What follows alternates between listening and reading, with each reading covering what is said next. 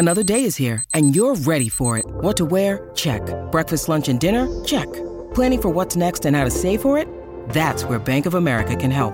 For your financial to-dos, Bank of America has experts ready to help get you closer to your goals. Get started at one of our local financial centers or 24-7 in our mobile banking app. Find a location near you at bankofamerica.com slash talk to us. What would you like the power to do? Mobile banking requires downloading the app and is only available for select devices. Message and data rates may apply. Bank of America and a member FDIC. When you need mealtime inspiration, it's worth shopping Kroger, where you'll find over 30,000 mouthwatering choices that excite your inner foodie. And no matter what tasty choice you make, you'll enjoy our everyday low prices, plus extra ways to save, like digital coupons worth over $600 each week. You can also save up to $1 off per gallon at the pump with fuel points. More savings and more inspiring flavors make shopping Kroger worth it every time. Kroger, fresh for everyone. Fuel restrictions apply.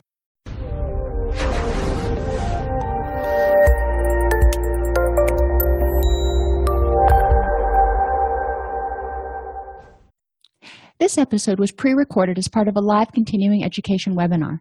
On demand CEUs are still available for this presentation through all CEUs. Register at allceus.com slash counselor toolbox. I'd like to welcome everybody to today's presentation on developing healthy support networks. Now, this is one thing that a lot of our clients really struggle with is learning what a healthy relationship is versus just any old relationship. So we'll talk about uh, that in depth today. We're going to define interpersonal effectiveness, identify barriers to interpersonal effectiveness, look at the goals for these relationships, and re- review techniques for improving relationships and interpersonal effectiveness. So, why is it important? And when I do groups with clients, I, I start out with why are relationships important? And a lot of times people really never thought about why they're important. They're just like, well, just because you like having friends. Well, why do you like having friends? One of the reasons is relationships are our greatest buffer against stress because we are really not meant to carry the whole world. We're more pack organisms than we are organisms des- designed to live in isolation, which is one of the reasons we have hormones like oxytocin, our bonding hormone. You know, we actually have a hormone that rewards us for connecting with other people. Go figure. The first relationship people need to develop, though, is the relationship with themselves. And this is something that a lot of people skip over. They're trying to develop a friendship here and a relationship there. They're seeking other people to validate them, but they don't really know who they are or like who they are. So, this first relationship is characterized by self esteem, self respect, and self compassion. Now, you might argue that the first relationship is the primary attachment relationship, but I'm jumping past that. Um, the first relationship that the person actually actively develops um, really needs to be with themselves. And hopefully, if there was a good attachment um, bond with the primary caregiver, then the person naturally went through those Eriksonian stages of psychosocial development and developed relatively good self esteem. They developed self efficacy that um, industry versus inferiority, autonomy versus shame and doubt. And they also learn to be compassionate with themselves because as children go through those Eriksonian stages, uh, the parent has to be there when the child fails. And the child will fail at some things, whether it's potty training or making a new friend or they fail at something at school. Everybody fails at things. That's just part of learning and part of life. But the parent welcomes them back and says, I love you for who you are. You're a good person. Okay, you made a mistake or you didn't succeed at this. Let's look at it. And the parent helps the child develop problem solving skills, but also be com- self compassionate. If the child comes home and the parent says, You screwed up again, then the child's not going to learn self compassion. Relationships require attention and a clear awareness of what people want, need, and expect not only from other people, but from themselves. What do they need themselves? And this is a good discussion question for group. You know, what is it that you want in a relationship? Do you want somebody who's going to text you every single day, seven times a day? Or do you want somebody who's going to call you a couple times a week? You know, there are differences my daughter is very much an introvert and she she regularly says you know i didn't text anybody or i didn't say anything because there was no information that needed to be exchanged. And i'm like well okay. Um, that's the way she sees life. She is not a talker. She doesn't like small talk. She talks when there's something to be said. And when she doesn't have something to say she doesn't feel the need to go out and and seek that. She'd much rather read or draw or do whatever she does. So we need to recognize in ourselves what is it that we're seeking in a relationship and what do we need? And what does the other person need in a relationship? Because you may form a, a, relationship a friendship or whatever with someone who needs more contact or even as a parent. Some children need a whole lot more feedback and connection and um, reinforcement for things that they do. So it's important to be aware of you know not only what you want and need and expect in a relationship expect from other people but what is it that you can give? And what is it that they need? And how how can you meet their needs in a way that also meets your needs? So if you have a high contact person we'll talk we'll call it that and somebody like my daughter who's a low contact person and they're in relationship how do you balance it out so both people feel like they're getting their communication and connection needs met? And there's no easy easy answer to that. It is important for those people to have an open line of communication. And, and my daughter has already had that experience and she she told the other person she's like you know what? I am more than happy to be your friend. I am more than happy to talk to you. Um, you know i enjoy your company but i'm an introvert. I'm just not one of those people who needs to be texting every day all day um, she stopped short of saying it's exhausting to me. Um, but that's that's what she ended up saying to me because she does get exhausted if she's having to as she puts it extrovert for too terribly long. She knows that about herself and that's a good thing and she's able to communicate that to other people. It's not you. It's not that i don't want to talk to you. It's just i need me time. And i was like okay well that's pretty insightful for a 14 year old go girl um, it's important in developing relationships to make full use of any opportunities to interact with others that you have that you want to take. Not everybody's going to be going out there all the time. Not everybody is going to want to make friends. That was one thing, you know, I tend to be more extroverted in nature. And it befuddled me when my kids started martial arts that they didn't immediately get contact information of everybody and start texting and calling and doing that stuff that I would have done. But that wasn't important to them. Um, so there was an opportunity to interact, but it that was not one that they needed because they were getting their social needs met in that class, which I mean, it met seven days a week, so they were getting to see people. Um, but it is important in developing relationships not to let things go by so if there are opportunities to connect with a friend then it's important to do so. Um, and interact with people who share similar interests and generally respond positively to you.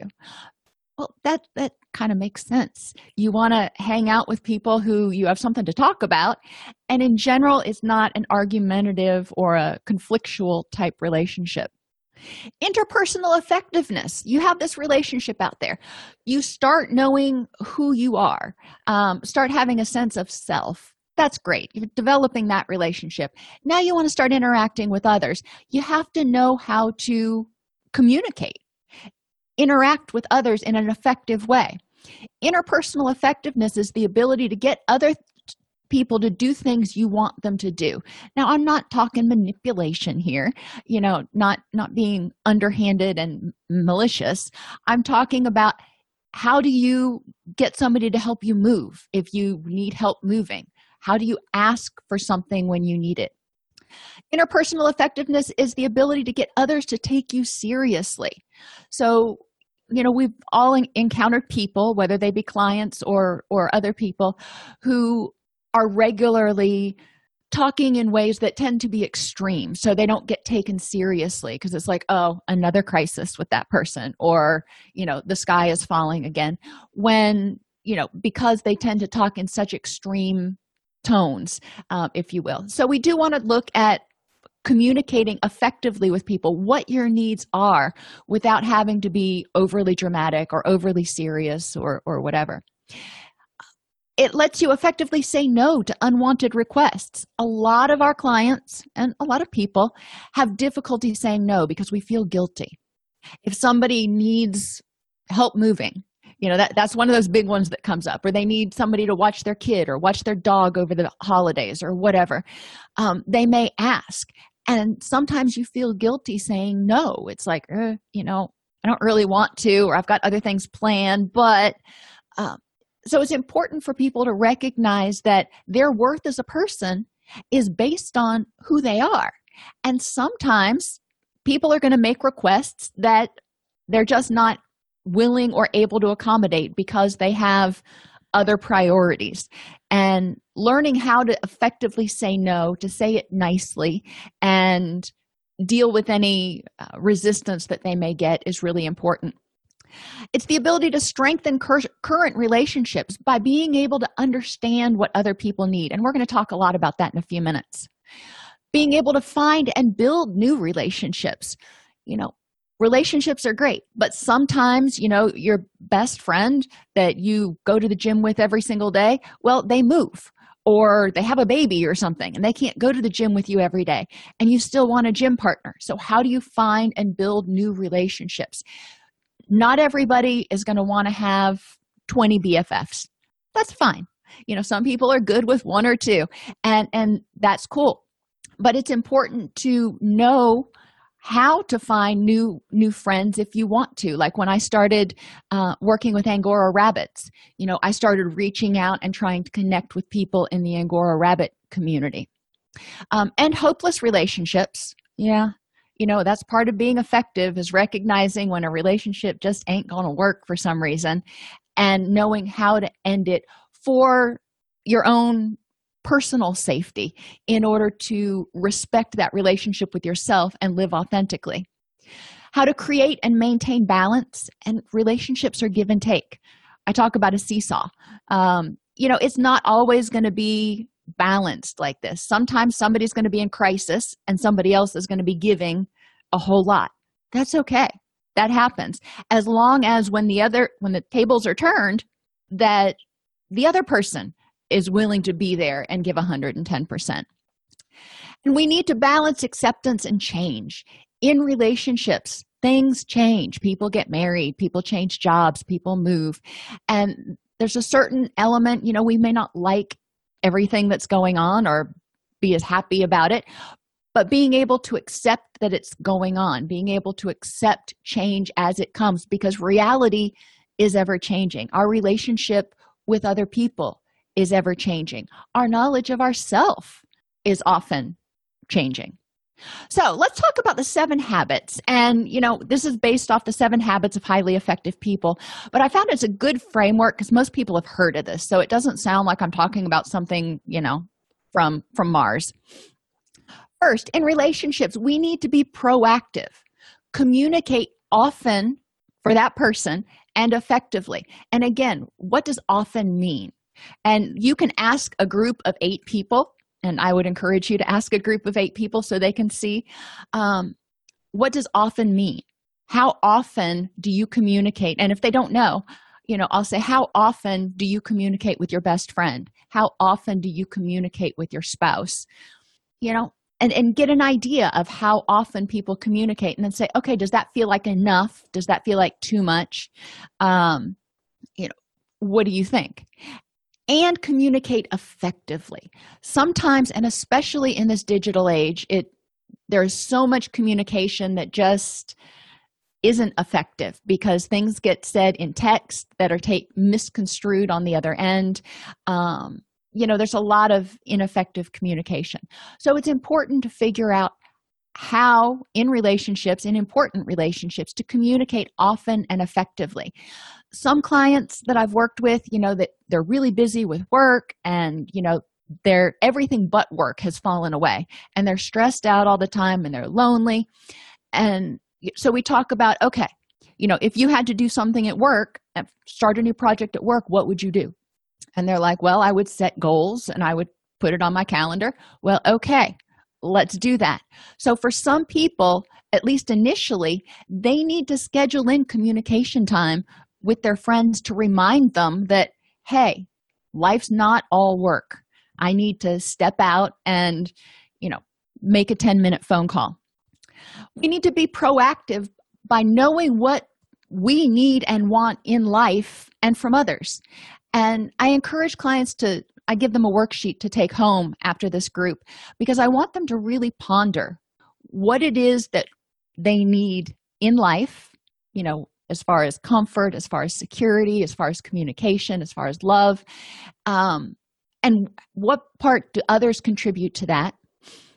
That way, they're more aware of what they're trying to get out of relationships, what they need in relationships, and what they can give in relationships.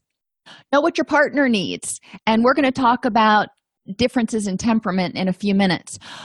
But not every partner needs the same thing. Like like I was saying earlier, my daughter is very very different than I am. Um, so it's important for me to know or be aware of what she needs. She's not one who wants to sit in the living room and chat all evening long. That would about drive her batty. Um, so I need to give, she needs more space. And, you know, like I said, she'll communicate effectively, just not as often as I probably would. But understanding that that's her her way, her temperament, it is really important. And then believing proactively believing that you deserve what you want in relationships. If you want to be happy, then you deserve to be happy.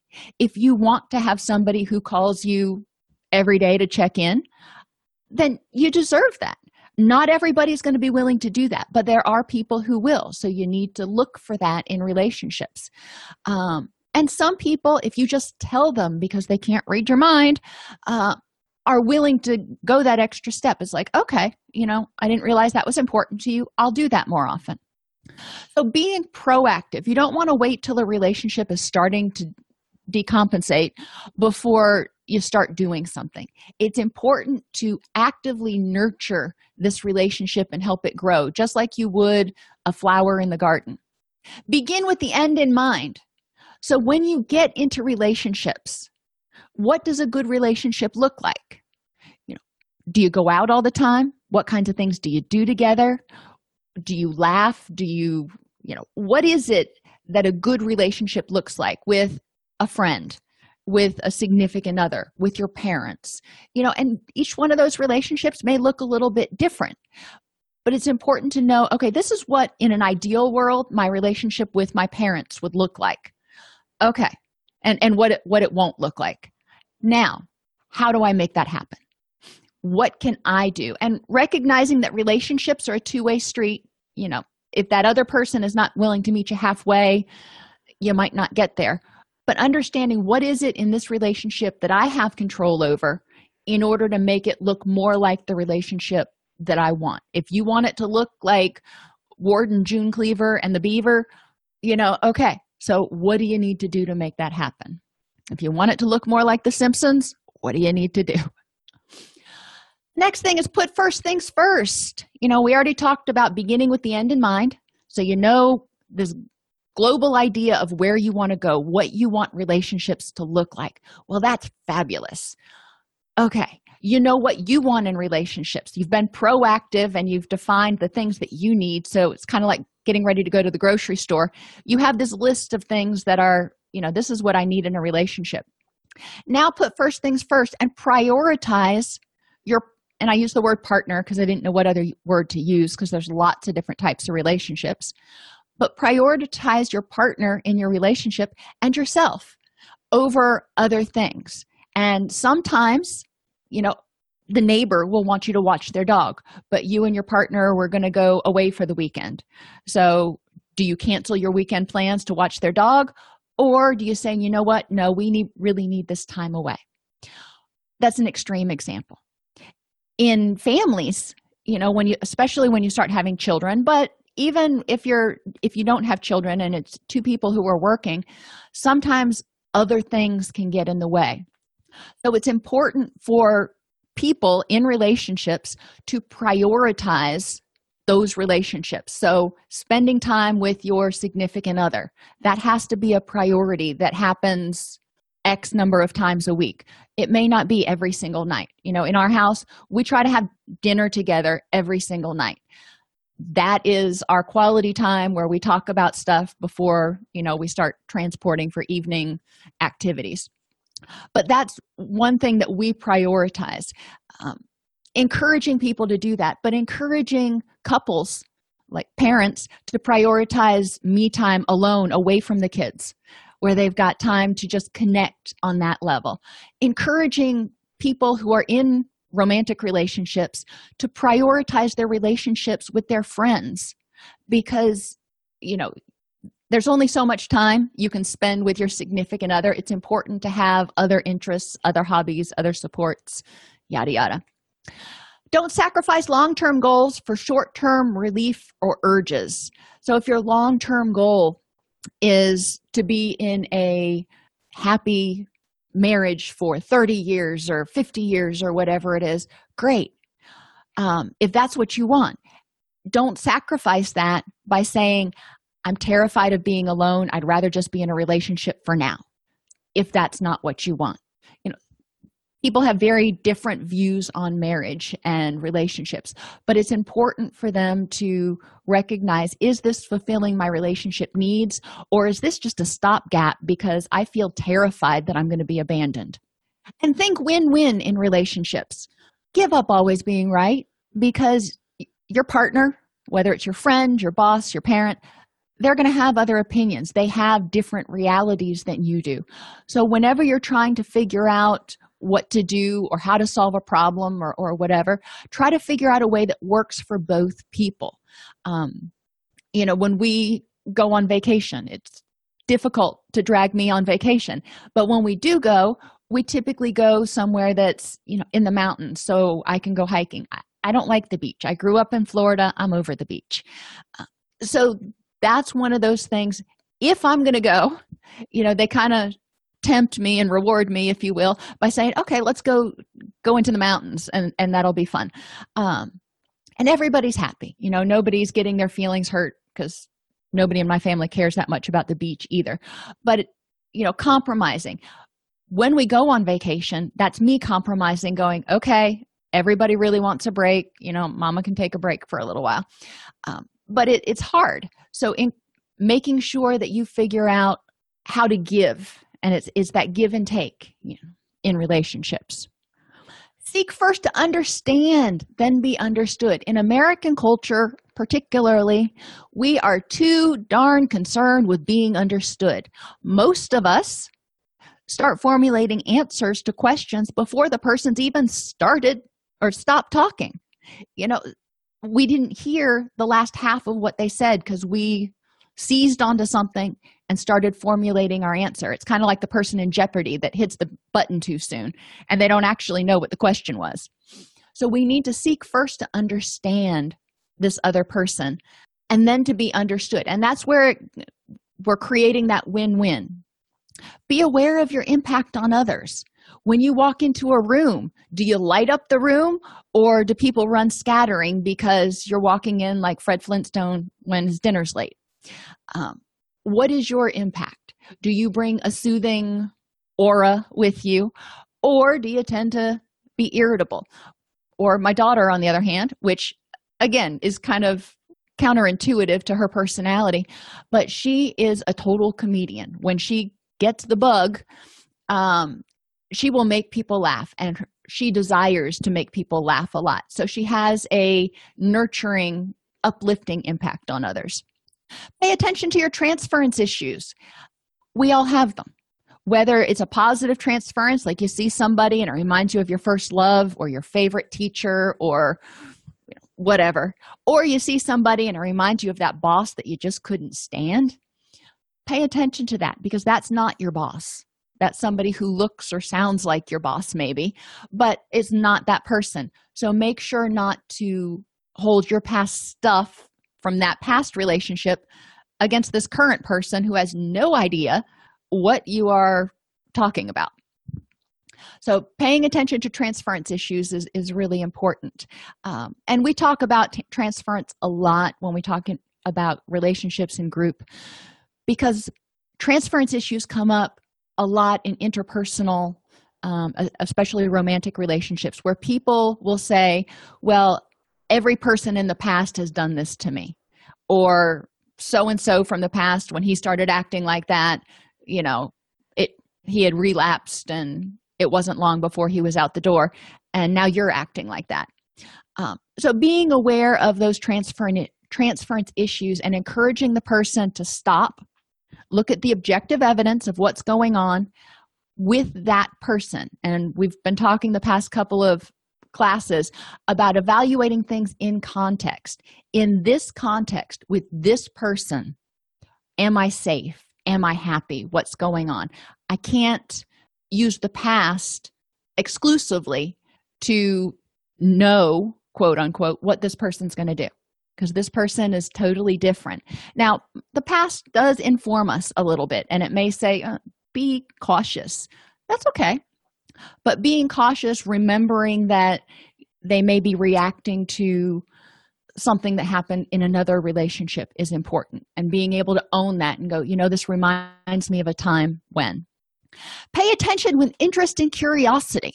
Now, this is my favorite one. Whenever I'm teaching an actual class where I've got people in front of me and, and I can see their happy eyes, I pay attention with interest and curiosity to find out what is it that they're they're signaling in on? What is it that they're interested in? What are they curious about? What are they staying awake for?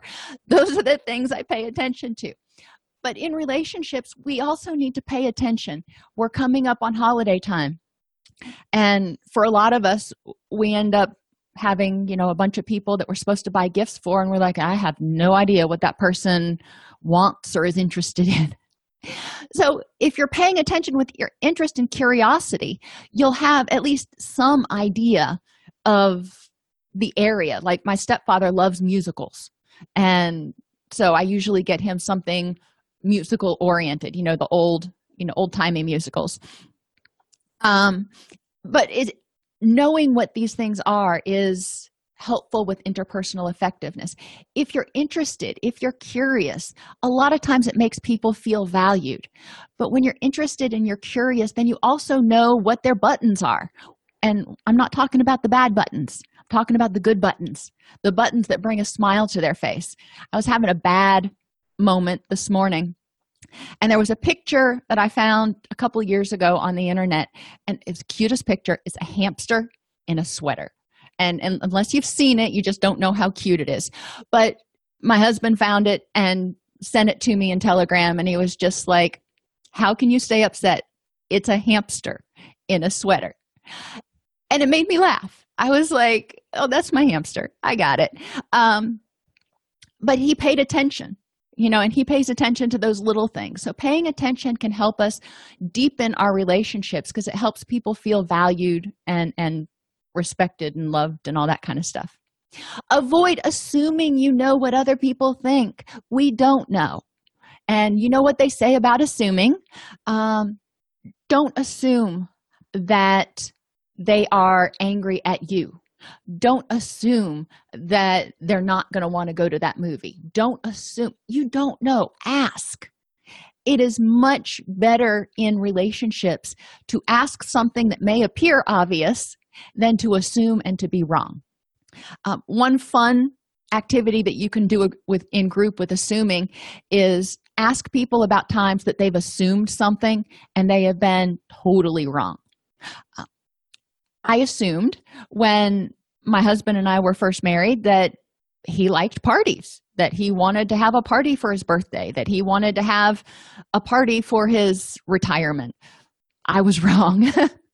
Very, very, very wrong. He's more of a two or three people go out to dinner type person. He's not a 16 to 20 people in a room type of person. But I assumed because it was what I want would want. So, and he assumed the opposite. He assumed that you know celebration was going out to dinner and i'm like no celebration's a party let's have a party uh, so we do need to communicate openly we also don't want to assume the other person knows what we want We need to communicate that. What is it that makes you happy? Stop multitasking. Don't be talking to somebody and playing on your mobile phone and occasionally looking up, or even worse, driving and doing that all at the same time. Um, because that's that tells people that they're not important. If you're going to be effective interpersonally, people need to feel important. Stay in the present instead of planning your response. This is hard. If clients get anything out of this group, um, hopefully it's this. When they're talking to somebody, listen. Silence is their friend. And listen to the entire thing. And, you know, this is basic paraphrasing 101. Listen to the entire thing the person said, then paraphrase it and say, So, what I hear you saying is, or, you know, some permutation of that. And then take a breath, count to three while they're thinking about their response, and then have their response. Once that person's finished speaking, then the receiver person has control. So they can take a breath, they can take a minute, and they can think. And it's much better to do it that way and to have a slower pace of conversation, but a more effective conversation than to jump in and assume but assume incorrectly. Develop good communication skills. That includes nonverbal communication when you're talking to somebody. Uh, make eye contact with them. Paraphrase, listen, try to stay keep an open posture there are a lot of activities that you can do with nonverbal communication but you can do an entire groups on communication skills be open to new information Sometimes you don't have all the answers. Go figure. So you may think one thing, and your friend comes in and goes, I disagree. And let me tell you why. So if you're open to that, then you're hearing this new information, and then you can formulate your opinion again based on and the additional information. It doesn't mean you're going to change your opinion, but if you're open to new information, then it gives you more room to understand that per- person's perspective and make a well rounded judgment about things. And try to let go of judgmental thoughts about other people. That's hard too.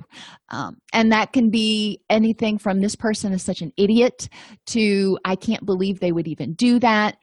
Um, and all you have to do is go on social networking. If you want to see judgmental talk and judgmental thoughts on text, um, yeah, it's a really ugly place to be right now in a lot of in a lot of feeds.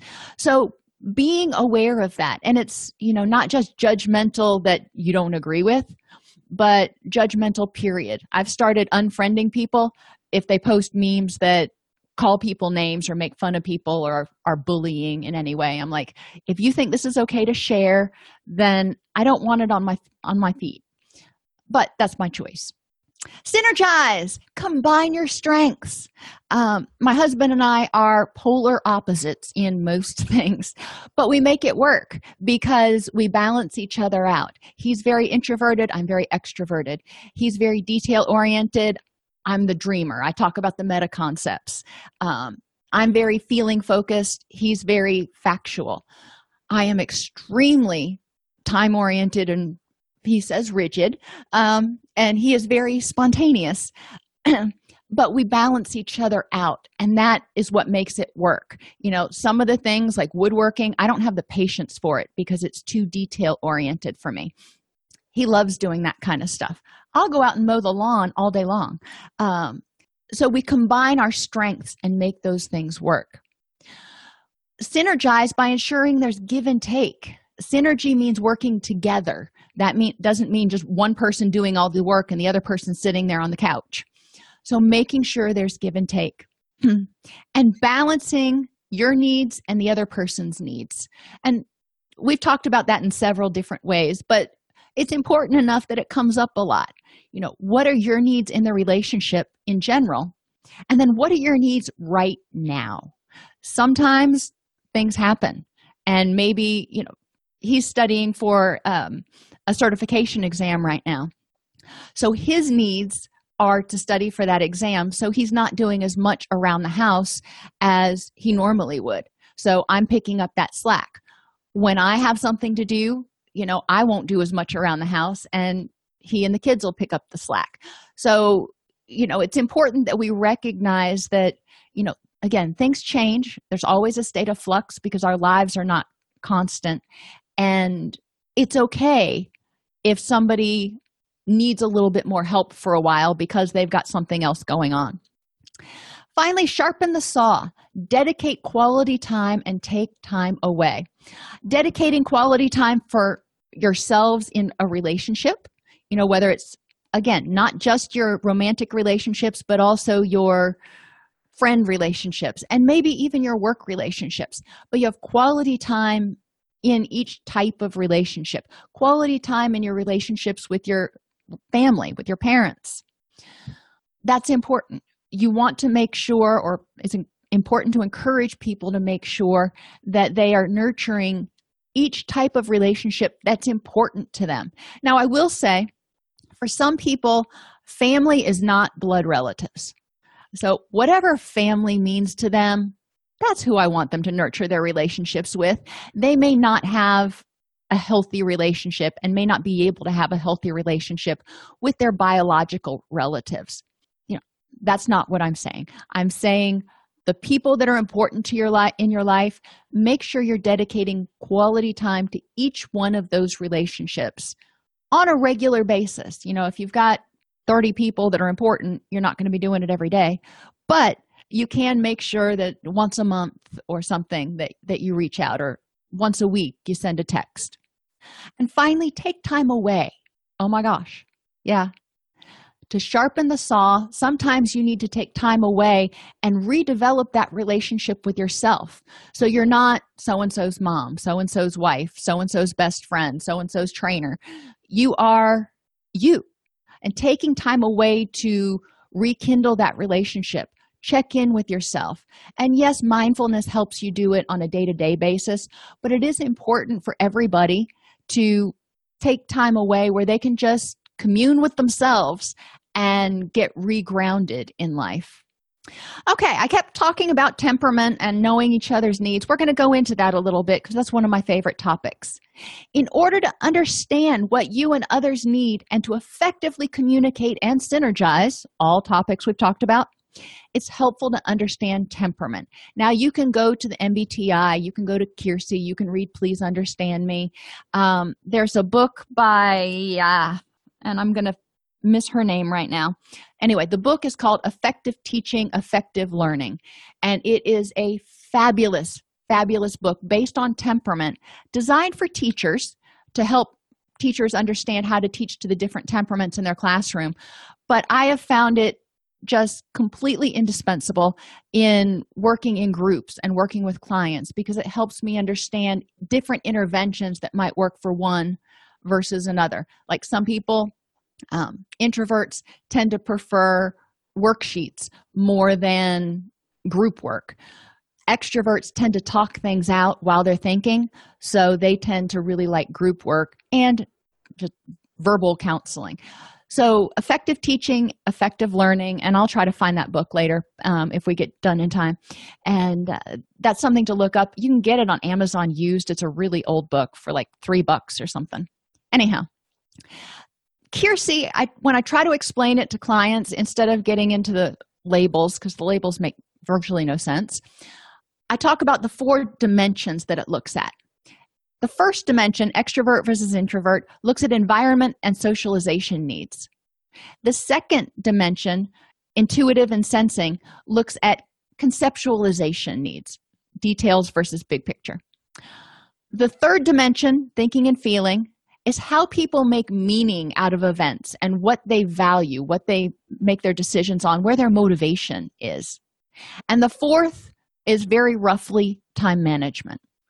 So, when you've got relationships, and we're just going to talk about if you had polar opposites in a relationship, because as you know, with the Keirsey, with temperaments, um, people are generally along a continuum somewhere. They're not going to be generally totally at one end or the other. They're going to have a smattering of characteristics of both.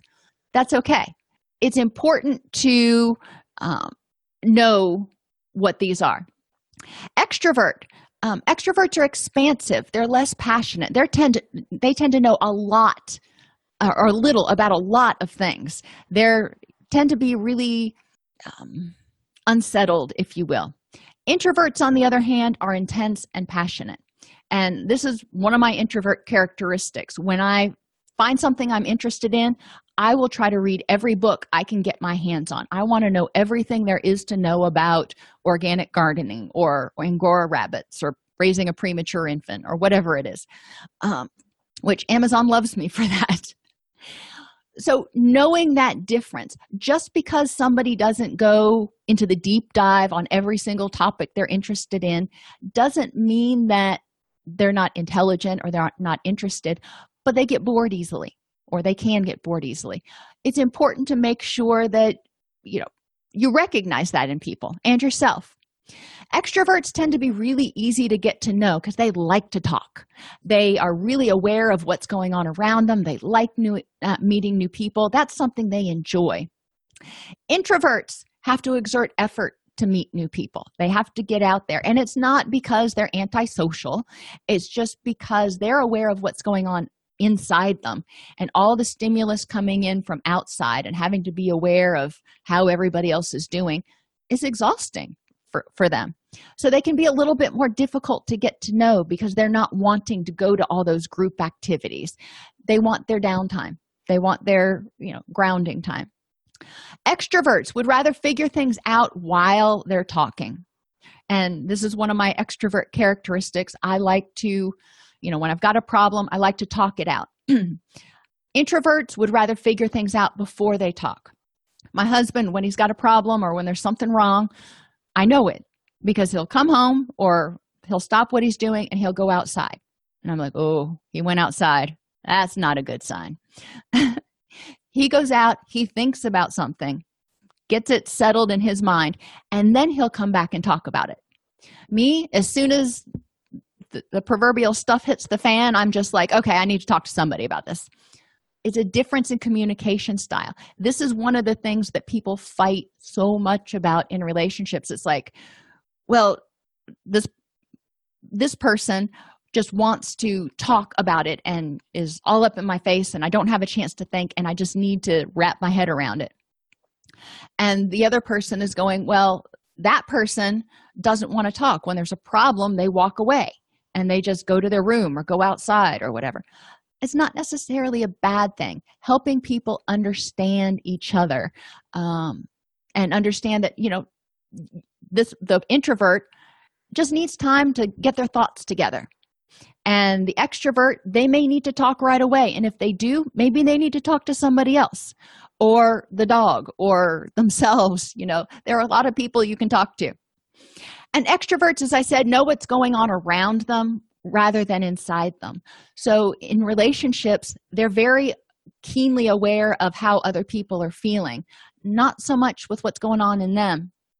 Introverts are, in the on the other hand are more likely to know what's going on inside them. They know how they feel but they have difficulty or it takes a lot more effort to read other people.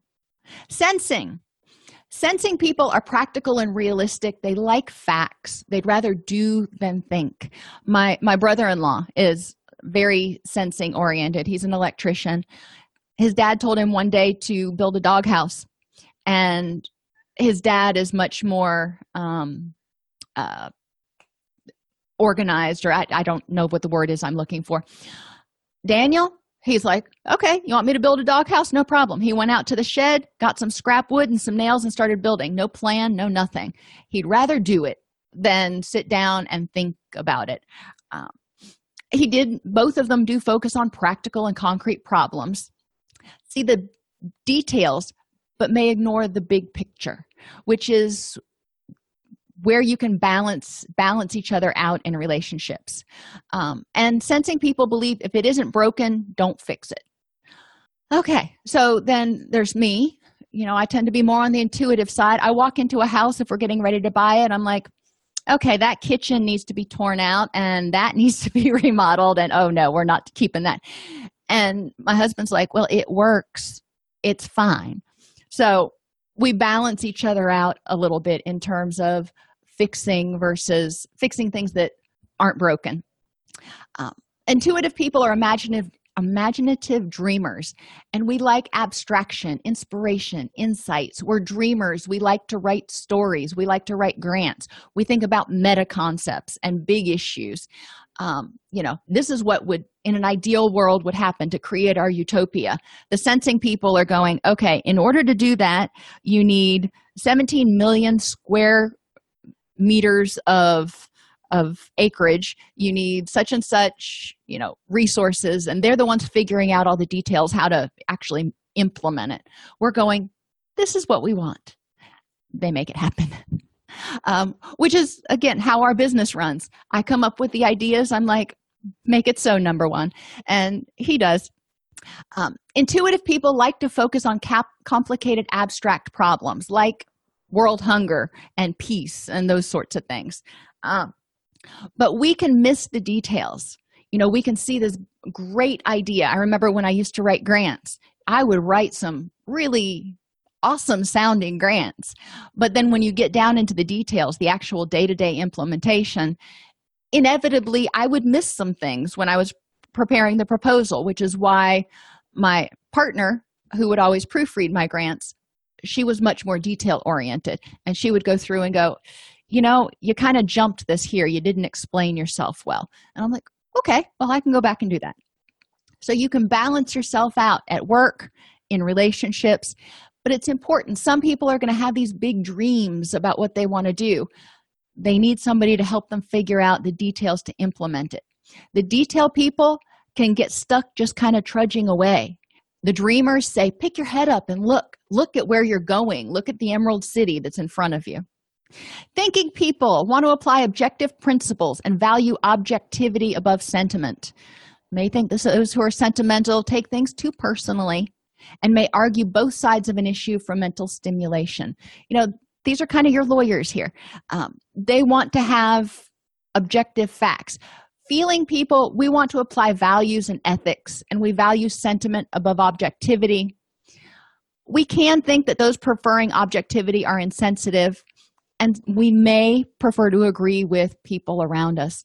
Now i tend to be more towards the feeling side. You know i want people to be happy. I want to do things that are right. I want the little animals. We have a stray outside of my office complex that i trapped and you know got it fixed and everything. And i brought it out to my farm because i couldn't stand the thought of thinking about it being cold when it starts getting down to eight degrees around here. Um and you know that's we didn't objectively we certainly did not need another cat. We didn't need another animal on the farm. But um, you know it hurt my heart to think of it being out here alone. And so feeling people you know go with their they're driven by their heart. Thinking people tend to be driven by their head. You can meet in the middle. You know there are times when you've got to compromise but a thinking person has to be willing to see it from the feeling person's point of view and vice versa. When you're discussing things in order to motivate the feeling person you want to talk about how it will help people be happier how it makes more harmony how it's you know the ethical the right thing to do. When you're talking with a thinking person and trying to convince them of something or trying to motivate them give them facts. They like facts. So it's a different way of communication a different way of motivating.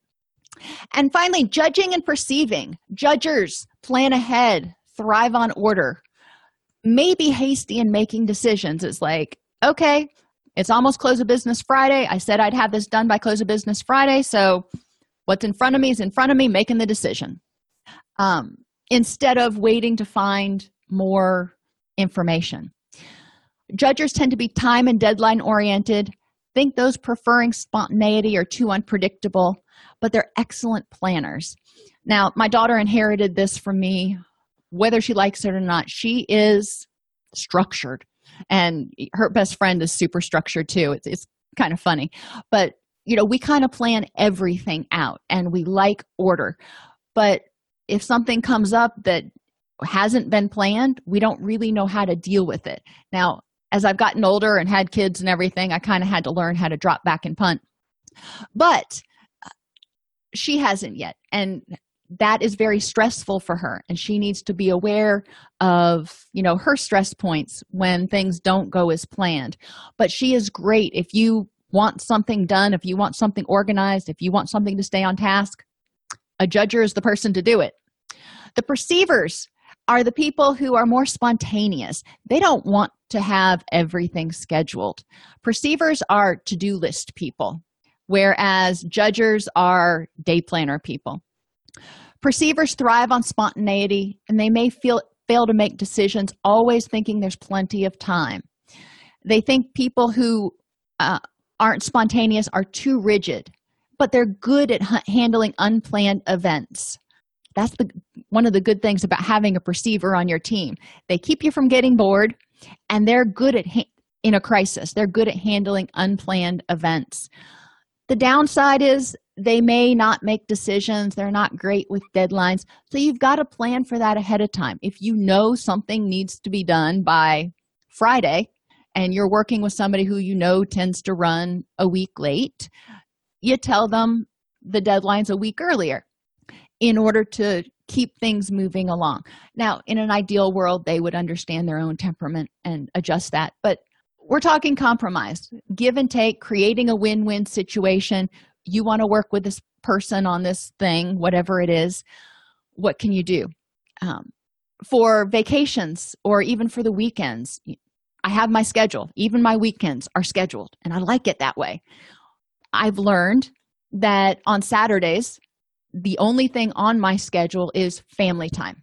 And from there the perceivers in my family get to decide what we're doing. If we're going hiking if we're going to clean the barn whatever we're going to do so that's important to communicate about what you need and to compromise, creating that win win.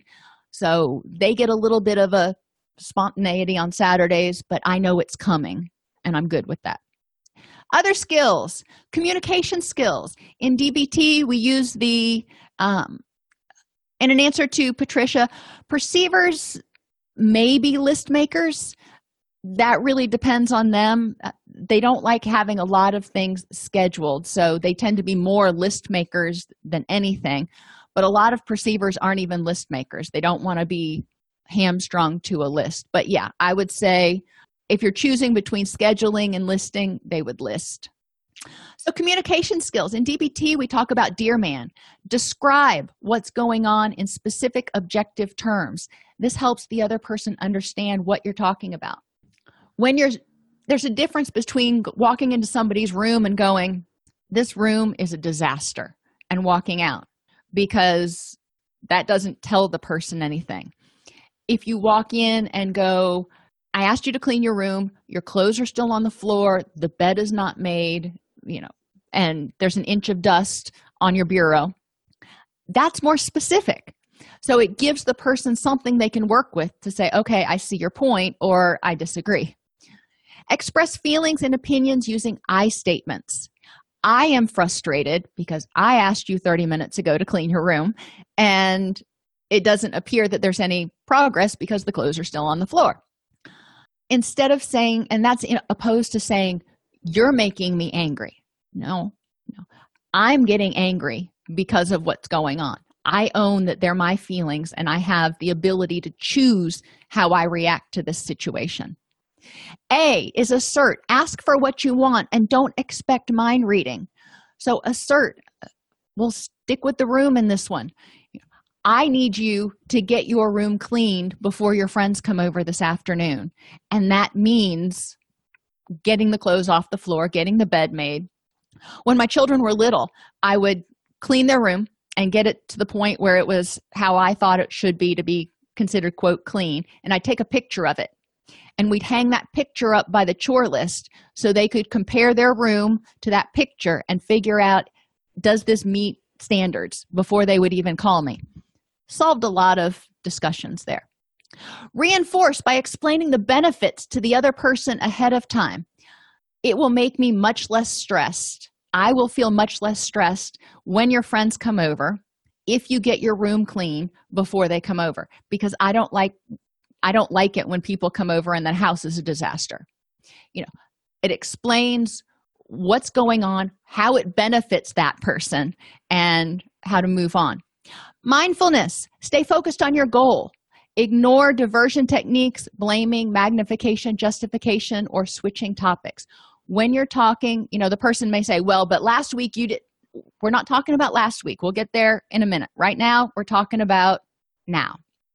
Appear confident in verbal and nonverbal behavior and make sure to negotiate. Offer and ask for solutions. You know, if you say, I'm frustrated because I shouldn't have to be telling you every single week to clean your room, what can we do to help you remember to clean your room? Uh, compromise oh, and say no, but off, offer alternatives. If somebody asks you to do something you're not comfortable with for some reason, say no you know i can't help you this weekend. I'm sorry. But next weekend i'd be more than happy to help you unpack or clean your old house or whatever it is.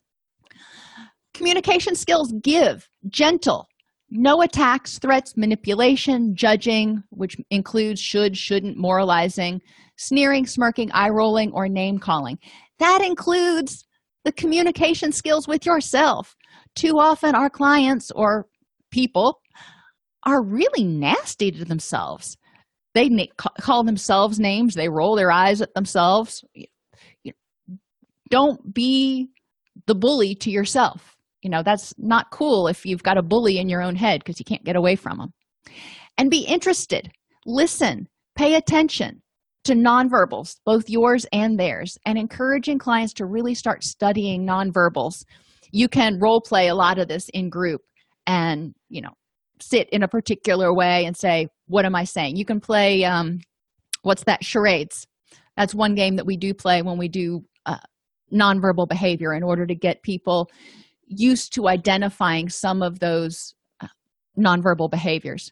Maintain eye contact in, at a level that's comfortable and culturally appropriate. Not all cultures are cool with direct eye contact between people, especially if there's an age or power differential. But maintain eye contact in a way that's appropriate and comfortable. And try to unhook from your emotions.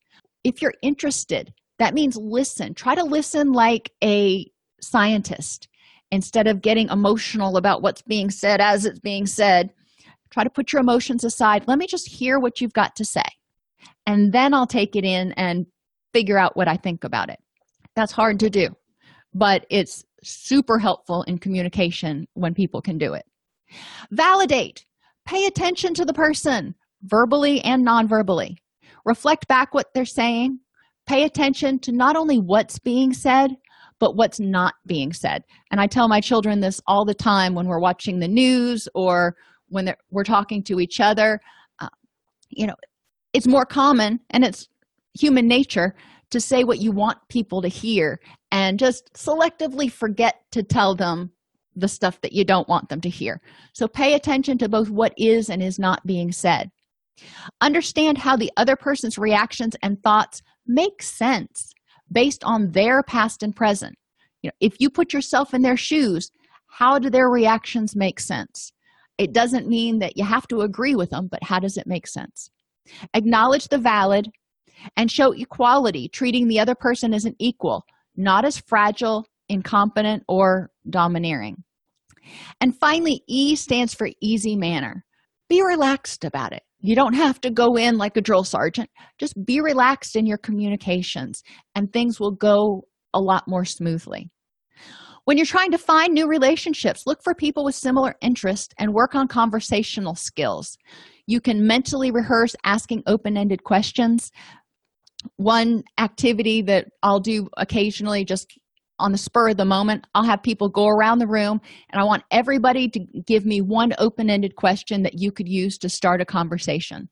And people may struggle for a second, but it gets them thinking on their toes. Identify two things you could make small talk about. Again, this is something you can just go around the room and say, you know, Sam, give me two things that you could make small talk about right now teach people how to find common ground. The book and again i'm so bad about remembering authors but the book um, how to win friends and influence people is a good book for a lot of people to read to give them a foundation on interpersonal skills. And skillfully self disclose that means don't open up the can of worms the minute you meet somebody. It's a give and take, and helping people understand that you don't have to tell them your whole life story or every detail of what happened today in a conversation. Skillfully self disclose, give them a little bit, let them give you something back, and it's again a give and take so you know how much they want to hear and how much they want to share. Healthy relationships are vital to a healthy life. By becoming interpersonally effective, people can be better at getting their needs met and better at meeting the needs of others. The seven habits can serve as a reminder for important things to do to build healthy relationships. And by understanding temperament, people can better understand themselves and others and communicate and synergize in meaningful ways. Alrighty, everybody. Thank you all for being there. Um, and Dale Carnegie, thank you, James, wrote uh, How to Win Friends and Influence People. And I will look up that other book real quick. If you want to go take your quiz, you are more than welcome to. If this podcast helps you help your clients or yourself, please support us by purchasing your CEUs at allceus.com or getting your agency to sponsor an episode. A direct link to the on-demand CEUs for this podcast is at allceus.com slash podcast CEUs. That's allceus.com slash podcast CEUs. To sponsor an episode of Counselor Toolbox and reach over 50,000 clinicians per week, go to allceus.com slash sponsor. Thank you.